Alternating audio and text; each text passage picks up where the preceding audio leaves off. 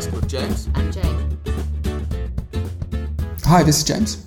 Just before we start, I wanted to remind you that you can read our articles, explore more podcasts, and learn about our online personal and management development programs and workshops by visiting our website, www.worldofwork.io. All right, on to the podcast. Hi, everyone, this is James. And this is Jane. And here we are again with another episode of a World of Work podcast. This week we're going to be speaking about goal setting. Um, this is in the middle of series three. Uh, and series three, obviously, as you guys know, is all about behavior and behavior change. And goal setting is one of the key um, tools that can help people change their behaviors or, or help um, people try and influence and shape some of the behaviors of others around them. So it feels like an important subject for us to get involved in. Um, but before we jump into it, as ever, um, you can get in touch with us. Where can they get us, Jen?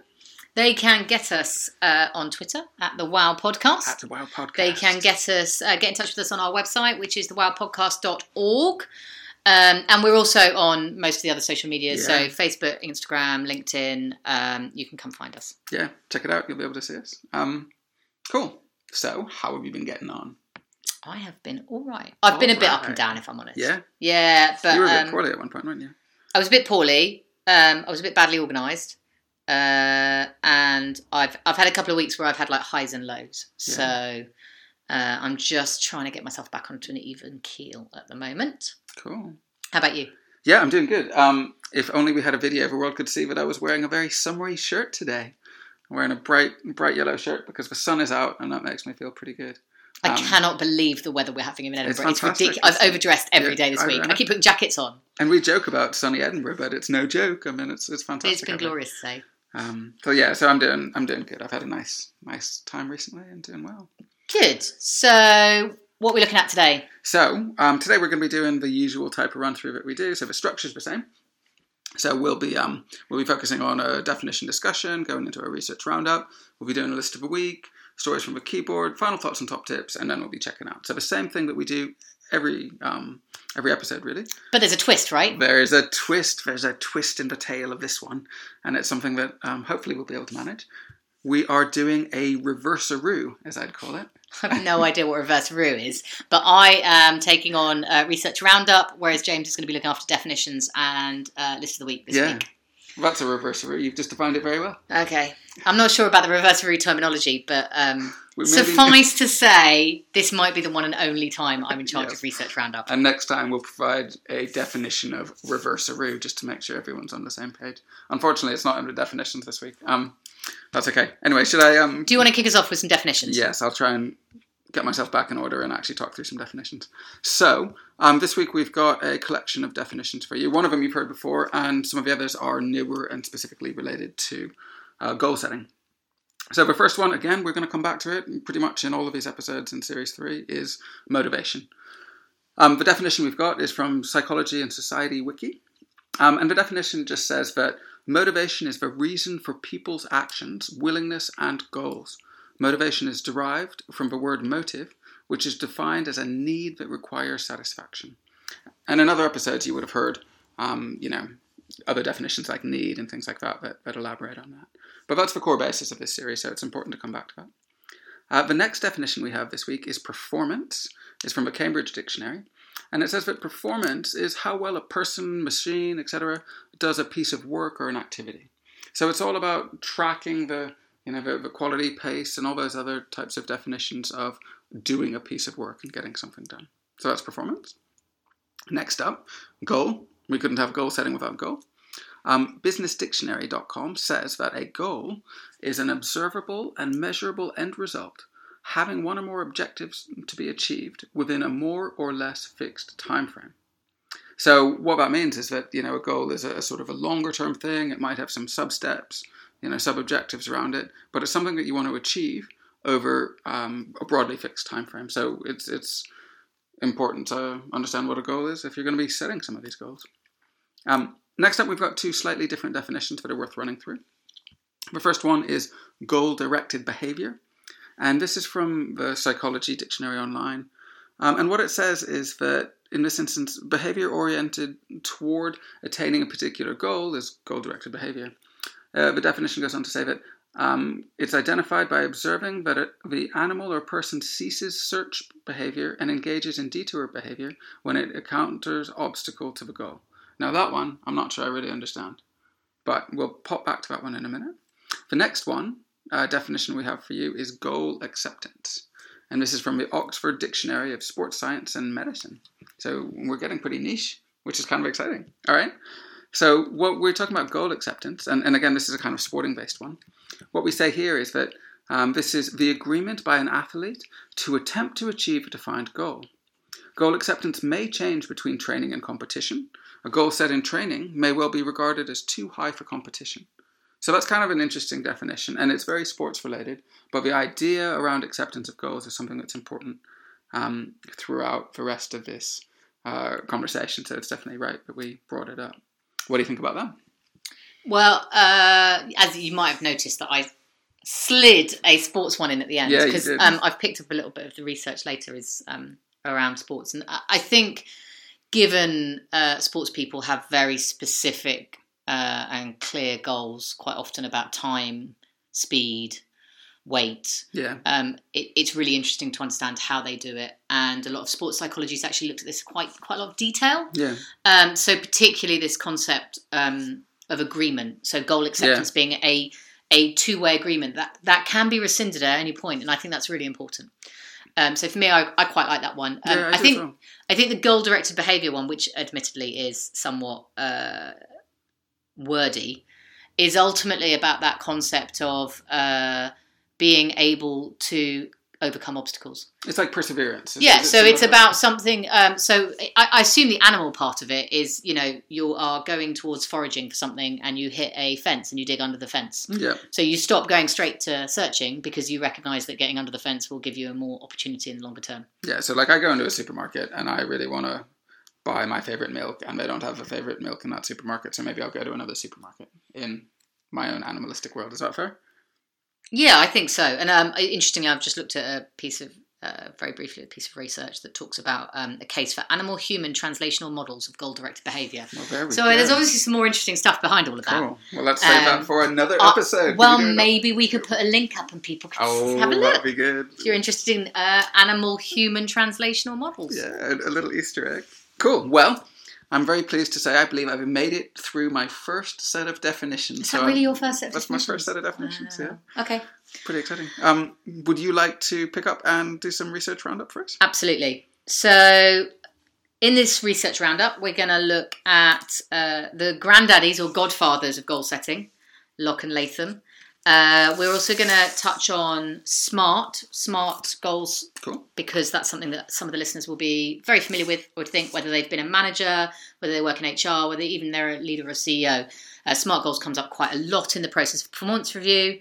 Um, we're going to talk a little bit about something else that comes from sport around outcome, performance, and process goals. And we're also going to talk very briefly about what I call the dark, well, not I, what a number of people refer to as the dark side of goal setting, which sounds very dramatic. It does, doesn't it? I'm, I'm in But um, you're in suspense. yeah. Uh, well, I'm gonna. that's why I'm doing it last. okay, so well, well we're going to start with Locke and Latham. Um, as I mentioned, the certainly uh, very well cited uh, originators of goal setting theory. Mhm. Locke and Latham were two uh, individual researchers. Research started in the 60s, Yeah. um, but they came together. Uh, one of them looked a lot at task motivation, and the other was uh, looking more at behavior change and things like that. But before it was behavior change, Mhm. and they came together around goal setting and did a piece of work that outlined uh, what needed to be in place for goal setting to be effective Okay. and um, continued to research and actually really inspire a huge wealth of research around uh, the validity of goal setting, um, such that I would say it's one of the most well researched parts of organizational uh, and occupational psychology, and certainly there's a wealth of evidence about how, in certain circumstances, goal setting is incredibly effective. So I'm going to take you through the five rules or things that should be in place. Um, so the first thing that Locke and Latham argue is that you need clarity. So your goals need to be clear and they need to be concise. They need to be really easy to explain. And if you think about it in simplistic terms for your brain, if you can explain them to someone else, then there is a very good chance that your brain has broken them down into very simplistic um, things that need to be done. And if you really understand, like everything, if you really understand them, uh, you can always do it in, in single syllable words. Yeah. Right. Um, the test I always have is, could I explain it to my grandma? Yeah, yeah, yeah. Um, so clarity is really, really important. Uh, the second is around challenge. So Locke and Latham argue that a goal should stretch you. Um, it's a really interesting one because uh, it's not necessarily what would have been thought of by some of the existing research that was around at the time, particularly expectancy theory. Um, but without question, their argument is that if you believe you can achieve that goal Yeah. And it is stretching, you will have a better chance of achieving that goal if you have set it. Yeah. So, um, I think that bit's really interesting, and I think that kind of reminds me of some of the stuff we spoke about in motivation, where we said that you know people want to achieve and they want to get that little bit of a, an achievement kick from doing something. So if it's a bit stretching, you'll get a bit more of a kick, and, and that kind of makes sense to me. Like certainly for me, you know, if I achieve something a bit harder and if I challenge myself, I feel better for having done it. So I, I want to try and make it happen. yeah, and I think I think that that piece around having faith in your abilities to achieve it is uh, is really interesting. I think because uh, I suspect uh, that is a difficult, honest conversation to have sometimes in the workplace with your manager. I'm sure. You know, sure. you quite often maybe you don't really believe you can achieve it, but Yeah, you feel yeah, that yeah. you need to be seen to. So I think there's all sorts of nuance around that. It's really interesting. So the third one is probably the one that I, I find most interesting, which is around something called commitment or acceptance. Um, and it gets quite often referred to as commitment, but actually I think acceptance is a more appropriate word.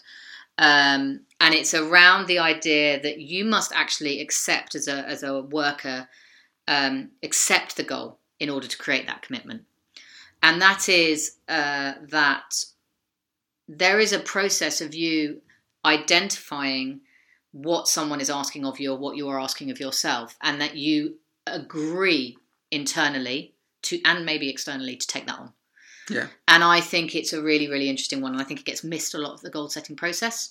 I think we're really able to talk about um, why we want to do something, but we don't necessarily have an honest conversation with ourselves and our peers to say, I am actually, you know, I'm not sure about this. I, yeah, I get the reason for it, but I'm not sure I can do it, It's or I'm not sure I want to do it. Yeah, it's kind of buy-in to some extent. It, yeah, and I think it is, and I think I think uh, I think that's why the definition was really important because Yeah. they talk about athletes being able to rescind it, Yeah, yeah, yeah. and I think that's really important because I think you can go through the process and actually, if you recognise that a goal is having uh, the, not the intention, not the impact that you wanted, hmm or that you no longer feel that it's a beneficial goal, Yeah, that acceptance can always be withdrawn. yeah. So you can like learn about side effects of having achieved a goal. Yeah, but also if you become demotivated, Yeah. that may happen, and I think understanding that underlying acceptance has to be there throughout the process. yeah, yeah, it's Um, powerful. you won't and I, I, all of this is about how, how do you make it effective as a process Mm-hmm. right and then the fourth one is around feedback which is literally consistently where i see systems in or big organizations fall down Yeah. so feedback is uh, about and it might be verbal but actually quite often it might be data so it's about when people are trying to achieve a goal are they regularly getting information that helps them adjust their behavior or their actions Mhm. so if i am a leather worker and I make beautiful handcrafted bags, and I have set myself a goal to double my my production Mhm. in a month. If I do not know how many I've uh, produced in that first week, I haven't got an ability to go. Okay, well, am I on track? Am I not on track? Uh, how much how much quicker do I need to work in this next week to catch up? Or actually, um, am I is my quality dropping so that although I think I've done twenty, I've actually only done ten because they haven't been great. Yeah, yeah, yeah. Or you thought that you made them beautifully, but you were sloppy, so the quality's not satisfactory. Yeah, and I think I think this you this is consistently an issue. Yeah. Um, a lot of organisations do personal development reviews every year, so they Mhm. don't get feedback about how well you're adapting or, or reaching your goals, or indeed they set goals that are difficult to uh, people are it's difficult for them to get a reading in between the year. Okay. So, for example, uh, I, I I had a membership manager I know who was set targets around their how many members they had each year, but there were no metrics in between because it was a once year Fine. review process. So, how that person is then meant to adjust what they Yeah, do during yeah, the yeah. year is very difficult, and how they adjust their team's behaviour. So, feedback's really important um, because otherwise, that person who's trying to achieve that goal can't then adapt what they're doing. And then the fine, final one is, is is not so much as something to do, but something to be aware of, which is around task complexity. If a task is really, really complicated, it is harder for uh, goal setting to have an impact. Um, Okay. So, something as simple as I will produce five more leather straps for these handbags every week is a relatively straightforward and simple thing. Yeah. Uh, something like I will reorganize my team such that we're producing 100 more bags, which consist of 200 elements, hmm is a harder thing. Yeah. fine. And so the argument is you need to break those down. Yeah. Um, so that they become much more simplistic and therefore then comply with the rest of the rules. Uh, so that's Locke and Latham's certainly their their seminal piece, the piece at the beginning that really helped shape a lot of, well, pretty much all of the goal setting material that has come around since. Um, one of the things that clearly has its roots, I think it would be fair to say, is around smart goals. Which have you come across smart goals? Maybe. Yeah, they're quite popular, aren't they? Yeah, they are. Every HR department quite likes a smart goal. Yes. Um, so, for those of you who haven't come across them, uh, smart goals we think were first uh, mentioned in Management Review 1981 by uh, some researchers, academic researchers uh, called George Doran, Arthur Miller, and James Cunningham. Arthur Miller, huh? I not that Miller, I don't think. Is he not no, I don't, actually don't know. It could, yeah. yeah, It could be. Could be. I, Who knows? I'm, I might have to go find out. Um, and they argue that um, good goals are specific, measurable, attainable, relevant, and time based. And you'll see some uh, some elements of those from uh, have just at least overlap with Locke and Latham's work. I see. Um, I see people get that one slightly wrong sometimes. So I quite often hear people say specific, measurable, attainable, realistic, and time based. So I always like relevant seems to disappear when I hear people speaking about it. Yes, and that's interesting, isn't it? Because quite significantly, Yeah. quite often goals have no relevance to people, Absolutely. and therefore Yeah. they Maybe they're just fine. And I think that really closely relates to goal acceptance. If it's not relevant to you, Yeah. you just don't engage with it. And particularly when you're goal setting around uh, back office staff, for example, Yeah. and they're like, you get a goal, and you're like, well, this has got nothing to do Yeah, with my job. do What- with what Yeah, how do. I have any impact on that? Mhm. Um, and how do you feel about smart goals? I think that theoretically smart goals are absolutely fantastic, and it's it's a great great thing to aim to have. I think um, I think that for simple um, simple things, they're probably pretty good. I think that there can be sort of goal fatigue as a result of smart goals, um, and I think that we can try and smartify stuff and create lots of goals um, when we maybe don't need to. Um, Smartify. Smartify. I like that. Yeah, smartify it. Um, and I actually think that I seldomly see them used really well. I think that to do it well takes effort. And I think a lot of people don't necessarily really invest that effort. I think, you know, a lot of goal setting is almost retrospective in my experience in large organizations. Um, and I don't, I, I see it just being kind of played as a game as opposed to really used, I guess.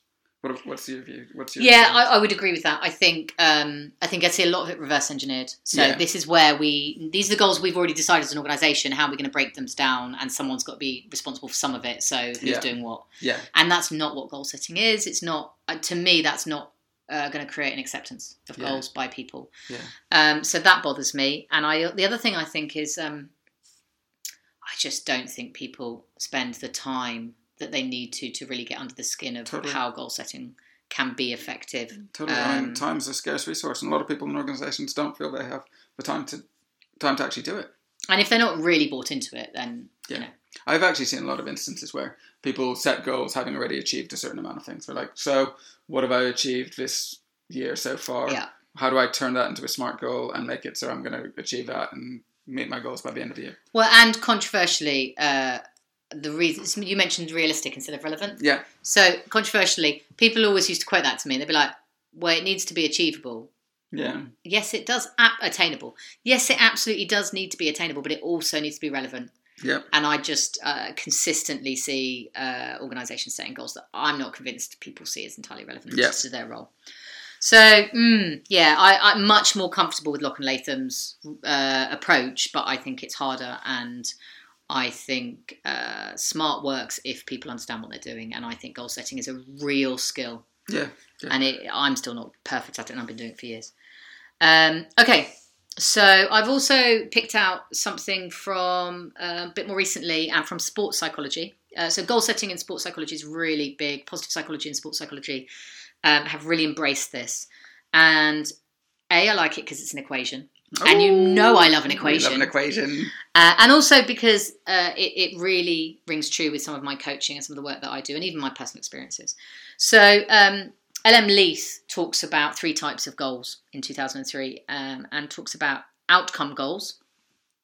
Now, in sports terms, that's winning competitions, winning a medal at the Olympics, it might be uh, coming third in a golf competition.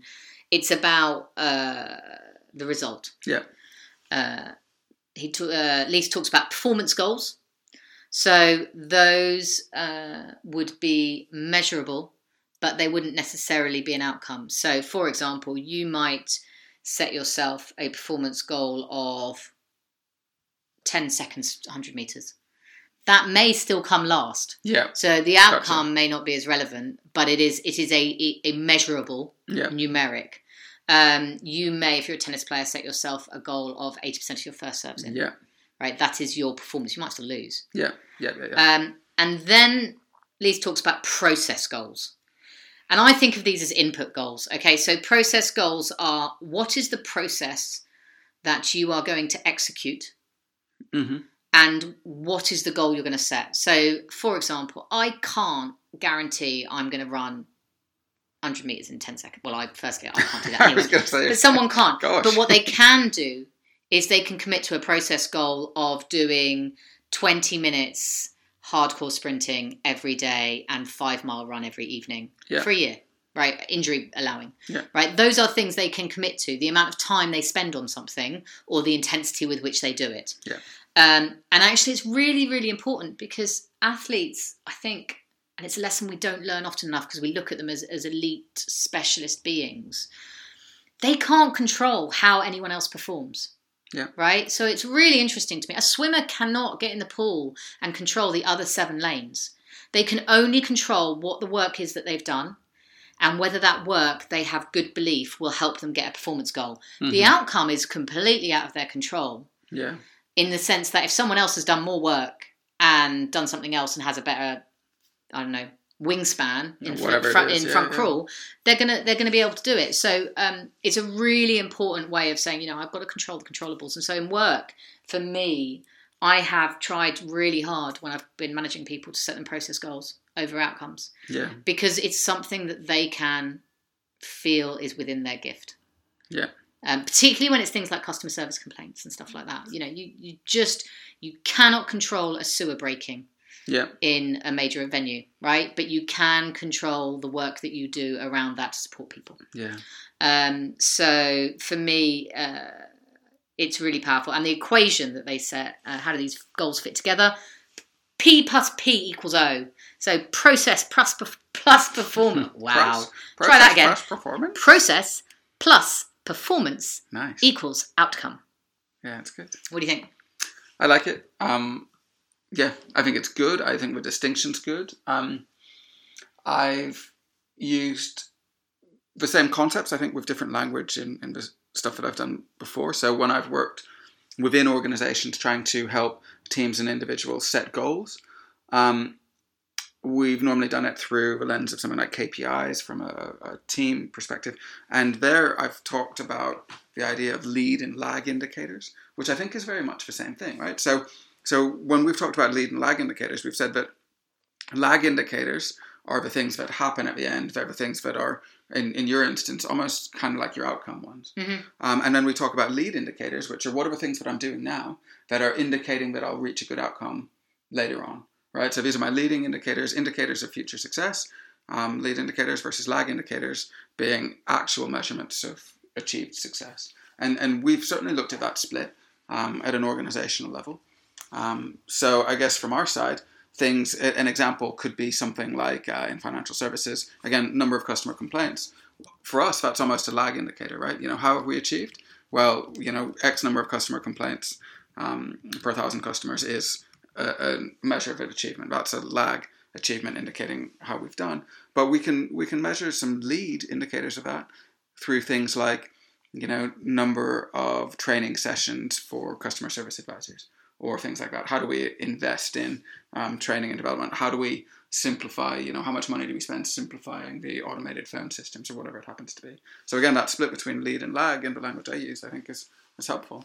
Um, and I kind of like your your triple one there, and I like the sports analogy. I think it's helpful. I think it, um, I think it brings it to life and makes it relatable to people. Uh, it's been a start. Actually, it's been really surprising to me how much I have gained. So, uh, for those of you listeners who know, I'm uh, very much an amateur dabbling in research, which is why I'm not normally allowed to do it. Um, but also, I'm studying this at the moment um, as a master student at Birkbeck Uni, and um, it's been it's not sports psychology that I'm studying, but Mhm. I'm actually picking up a lot from my day job Yeah, and through talking to some of the sports psychologists that I work with in other organisations. And it's really interesting to see how much simpler some of the analogies are yeah, and some of the examples are to help me actually think about it from a work context. yeah, Because um, there is a purity of some, certainly some sorts of sports, that it's really easy then to pick out what the uh, comparisons are. yeah. Somehow it's more measurable in some ways, isn't it? I mean, you can. Yeah. you- Well, certainly with, with certainly with things like athletic swimming, Yeah. the, the time based things, it's Yeah. re- or the weight based things. Yeah, yeah, I think it's really interesting. Um, so yeah, so I'm gonna when we uh, put up the links and stuff, I will put a couple of links up to some of the sports psychology journals that I've read because they're really interesting. Um, and who doesn't like reading, reading about athletes, right? Yeah, Uh, so, are you still waiting with bated I'm breath? totally waiting. I know exactly what's coming up, and I just want to know what the dark side of goal setting is. Okay, so um, the dark side of goal setting is um, it got called out in 2007 in a paper by uh, Lisa Ordonez. Uh, a paper called Goals Gone Wild, which I just thought was brilliant. And I've got to say a massive thank you to um, my Birkbeck lecturer, Judy Dickinson, who sets our reading because it was just fascinating. I, I actually Cool. picked this up during my reading in my um, in my degree, and I just thought it was so brilliant. Cool. Um, and uh, and her co-researchers uh, argues that, uh, and it's, I mean, there's some seriously contentious language in it, but the upshot of it is that um, there is an acknowledgement that goal setting works and is powerful as Mhm. a psychological tool, Yeah. and therefore um, probably could it could be done with a little more care uh, than it currently does. Care Now- for what kind of stuff? Uh, so the argument is that we probably need to be more careful with it, knowing that it's as powerful as it is. okay. Now that we know, and I, I would argue that's no different to any other psychological tool, but Well, certainly tool, it kicked mean- off a huge discussion. Okay. And I think probably because it works, right? So organisations were using it.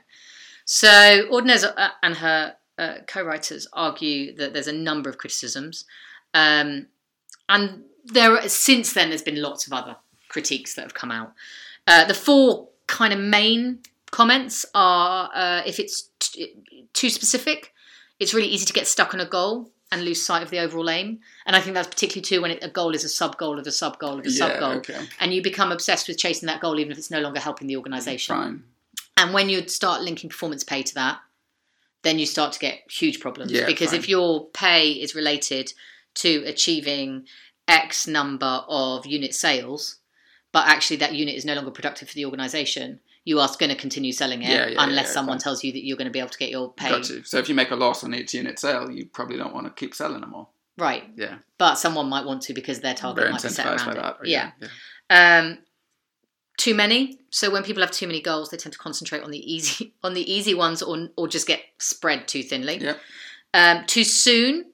Uh, my personal favourite, and I think this one's the most uh, concerning for me at a societal level.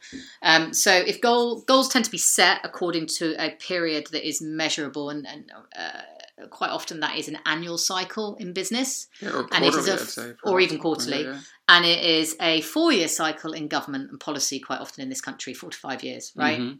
the concern of that is if you are always thinking in that short to medium term and never thinking about the long term you will never make good investment decisions so if you think about for example heavy capital infrastructure Yeah. and investing in machinery Yeah. if you are only thinking in that short term and setting goals around it someone has to be having an eye over the horizon Yeah. Someone has to be looking further forward and saying, "How does this fit within a longer term strategy?"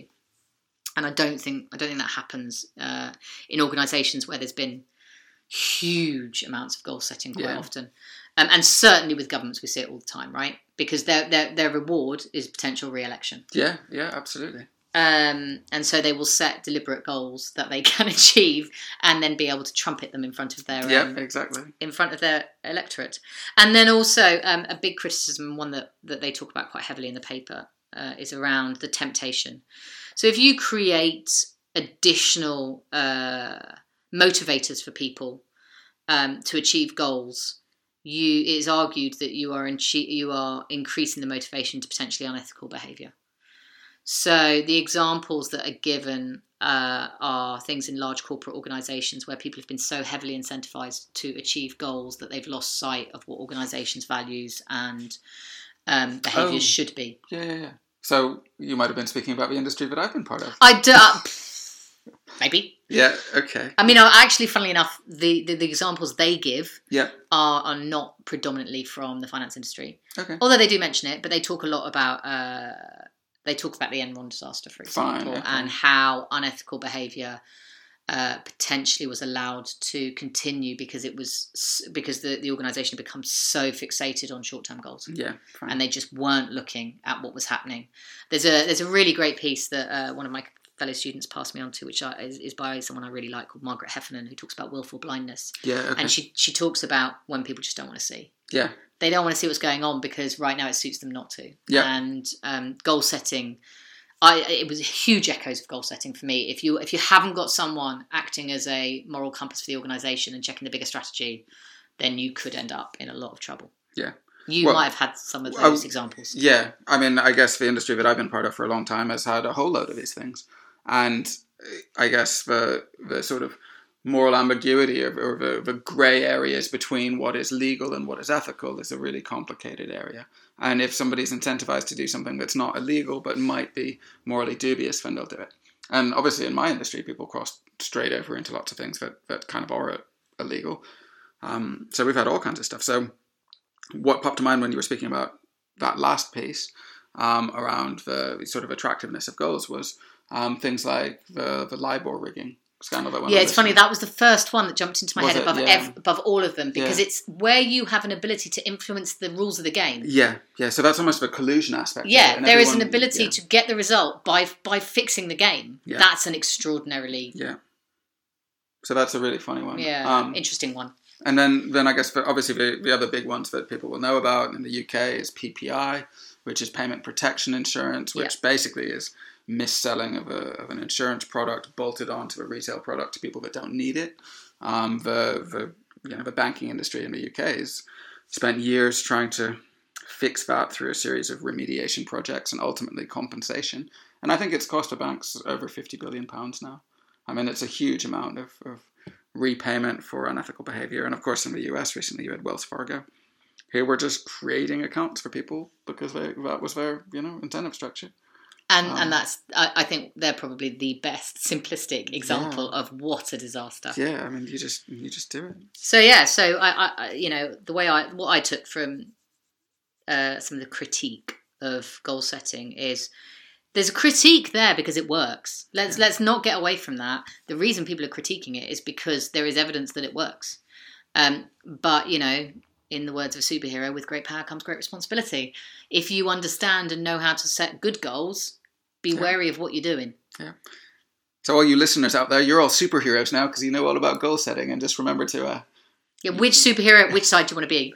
oh yeah, yeah, yeah. That's the question, right? Yeah, Are you going to do it for good? the force is strong in this one.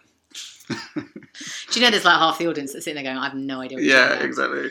Um, but yes, so as Star Wars references aside, um, I was actually thinking of X Men also, I'd like Oh, to point yeah, out. okay. Not Star Wars. Oh no, no, I was just bringing more more superheroes, more. Oh, okay. So there you go. That's my research roundup. We've talked a little bit about uh, Locke and Latham. Uh, we've talked about uh, smart goals, goal setting in sport, particularly around the concept, the role of process goals, and then we've finished off with some dark side. Dark side. What do you think? I thought it was great. I liked it. I think you did an excellent job of research roundup. I think there's some really intriguing Aw, stuff James. in there. No, shucks. Aw, shucks. That was feedback. It was Thank timely. you. It was timely. Uh, do you want to? What, what have you got for us this week for list of the week? Yeah, uh, list of a week. List of the week. I've got a seven-point list for you this week, um, and it's uh, it's another great name. We had Victor Vroom last week, and we've decided to skip a little bit further along the alphabet and hit you with another um, double opener with Zig Ziglar. Um, so actually, what we've got is um, a seven-step process around goal setting from Zig Ziglar, and um, again, this is kind of hopefully a, a, helpful process that people can go through to set some goals for themselves. It's um, it's kind of in the language of last week, sort of a, a pre- practitioner type approach to things. Um, and we'll just read it and see what you guys think. You guys can go off and, and use it. Um, but there are seven steps to it. Um, the first step is to identify the goal. It sounds like an obvious thing to do when you're goal setting, but if you identify, you know, roughly what the goal is and what you're trying to do, then that's a really helpful helpful stage um, that, that you can build on um, in terms of your approach to trying to reach that goal. So once you've identified what your goal is, the next thing to do is to step back and think about the benefits. Right? So we talked earlier, um, or you touched in your, your roundup about the importance of acceptance and things like that for goals. Well, this is part of that, right? So you need to start to, to visualize the benefits associated with a goal. So you know what what's what's in it for you? What will change as a result of achieving it? How will you be better as a result of achieving your goal? Um, and and that'll help make sure that it's something that you want to achieve and help drive some of that motivation. The next thing to do, having uh, captured the benefits, is to step back and think about what are some of the obstacles or challenges in relation to the goal.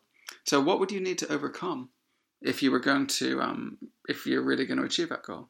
What are the barriers in the way, and and and to some extent, how are you going to get past those? And and how much effort will it take to help you achieve that goal?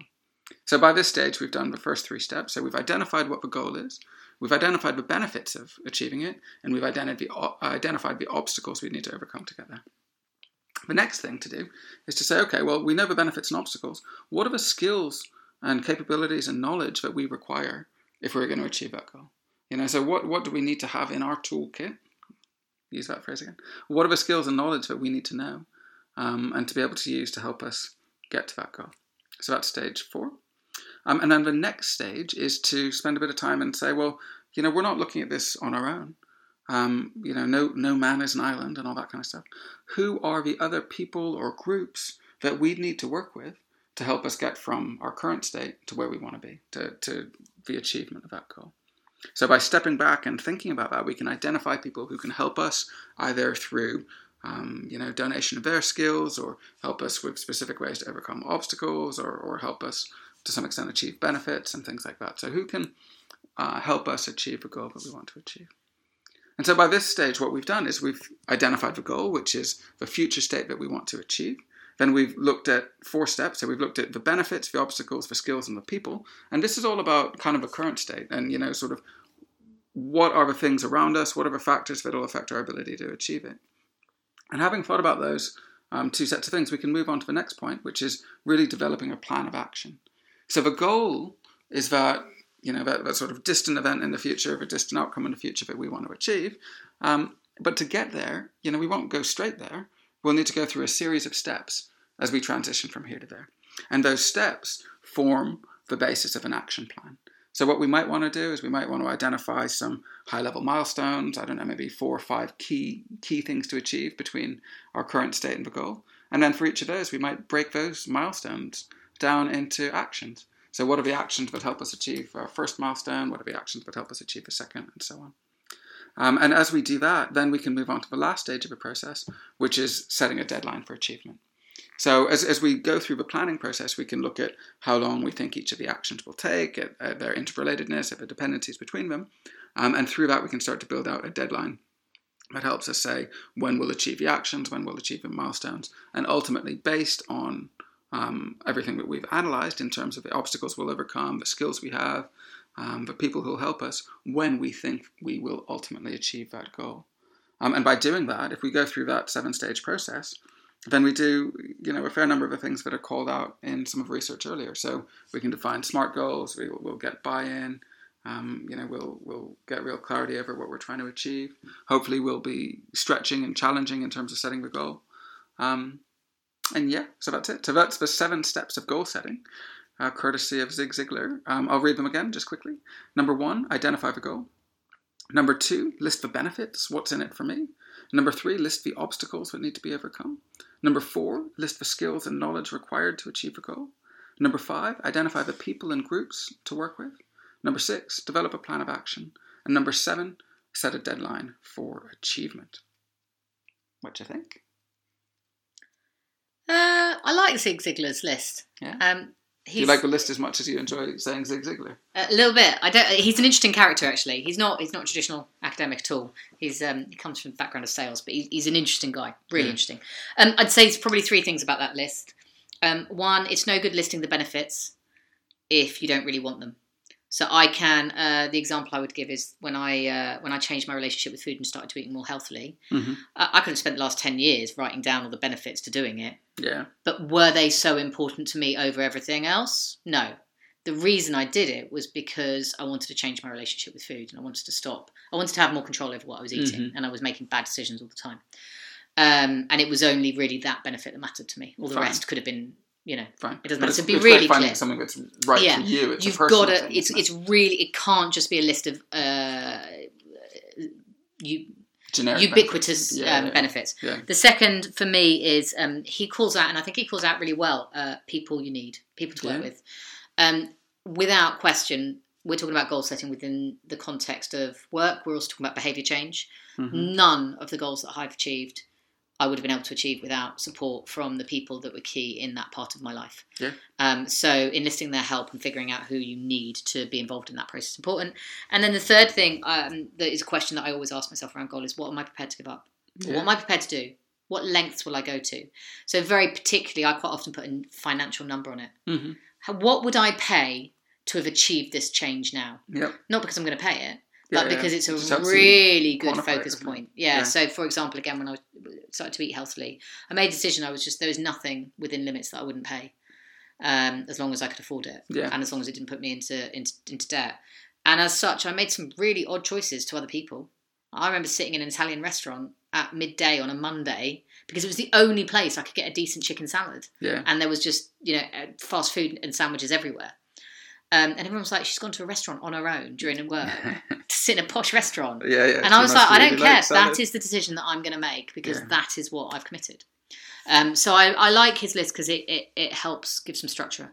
Yeah, you know, one of the things what I was thinking about when I was reading through it is how how it crosses over quite well with certain aspects of coaching. So certain coaching models, you know, some of the, the you know goal oriented coaching um, or outcome oriented um, solution oriented coaching really covers a similar approach to this. So I'm sure you know a lot of people have heard of something like the grow model, and we'll do work on coaching at some point.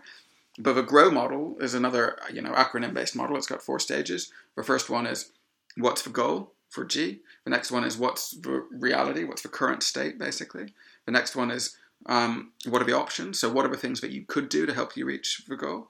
And then the last stage is will. What are the things that you will do um, that, that the person being coached would commit to to help them reach that goal? And again, that's really quite similar to Zig Ziglar's model. There's just a bit more depth in it. So, it's interesting that this is a model that people can use themselves, but a lot of the, the sort of goal um, goal design structures and models cross over into the coaching world. Yeah, well. and I think I think one of the things I've learned from coaching is you don't have to do it all at once. No. Because you will. The first time I did it, it took me weeks to get them right. Mhm. Now I can do it in 20 minutes, Yeah. my annual process, Yeah. because I'm so clear on where I'm going and where I want to be. But then, oh, it was It's like hard, yeah, pulling teeth well, trying to figure it out and get to the bottom of it. to some extent, it's almost at the end of your first year that you decide if you care about this goal. Yes, that, and and, exa- and I start to understand why you haven't engaged with some of them. yeah, Um, okay, cool. stories from the keyboard. Uh, personal, the professional. What are you keyboard. gonna What are you gonna kick off with? Ooh, that's a good question. I hadn't really thought about that. Um, so why don't I do a personal story about goal setting? Um, so I guess I guess a couple times when I've done some stuff on goal setting that's helped me. Um, two main areas that are in the personal domain that I think are maybe worth touching on. One is stopping smoking. We touched about touched on this before Yes. hard thing to do. Um, and I, you know, I stopped smoking years ago. But as I, as I moved towards stopping smoking, I reduced the amount that I smoked at various points, and of course, I'd relapse and all that kind of stuff. But I ultimately ended up setting myself specific goals on, you know, reducing the number of cigarettes that I smoked in any given period. Um, and then over time, that would reduce and reduce. And then by the time I got to the stage where I quit smoking, it wasn't actually that big of a step. So the ultimate goal was to stop smoking. But I had goals along the way, sub goals that were helpful for me. So I guess that's one. Um, another one is around running. So every year I set myself a goal around the total distance that I run in a year. Um, and I find that motivating, and I keep a track of it, and I see how I'm progressing, and I know that it's a bit stretching um, because of all the other commitments in the world, um, and I like it. And I've got another goal, which is a total number of half marathons I'll run, because that's what I do. So I'm going to run hopefully 50 half marathons by the time I'm 50, and I'm making great progress. So it's maybe not stretching enough, but it's a good one, right? I, I like it. I like that one. Yeah, it keeps me going. So yeah, a few personal personal reflections. So yeah, goal setting. I mean, as you may have gathered, for me, goal setting has been hugely influential in my work and my personal life. Mhm. Um, when I discovered, it, I just totally discovered it by accident, right? yeah, So the story goes, and this is a true story. I'm in my flat in London.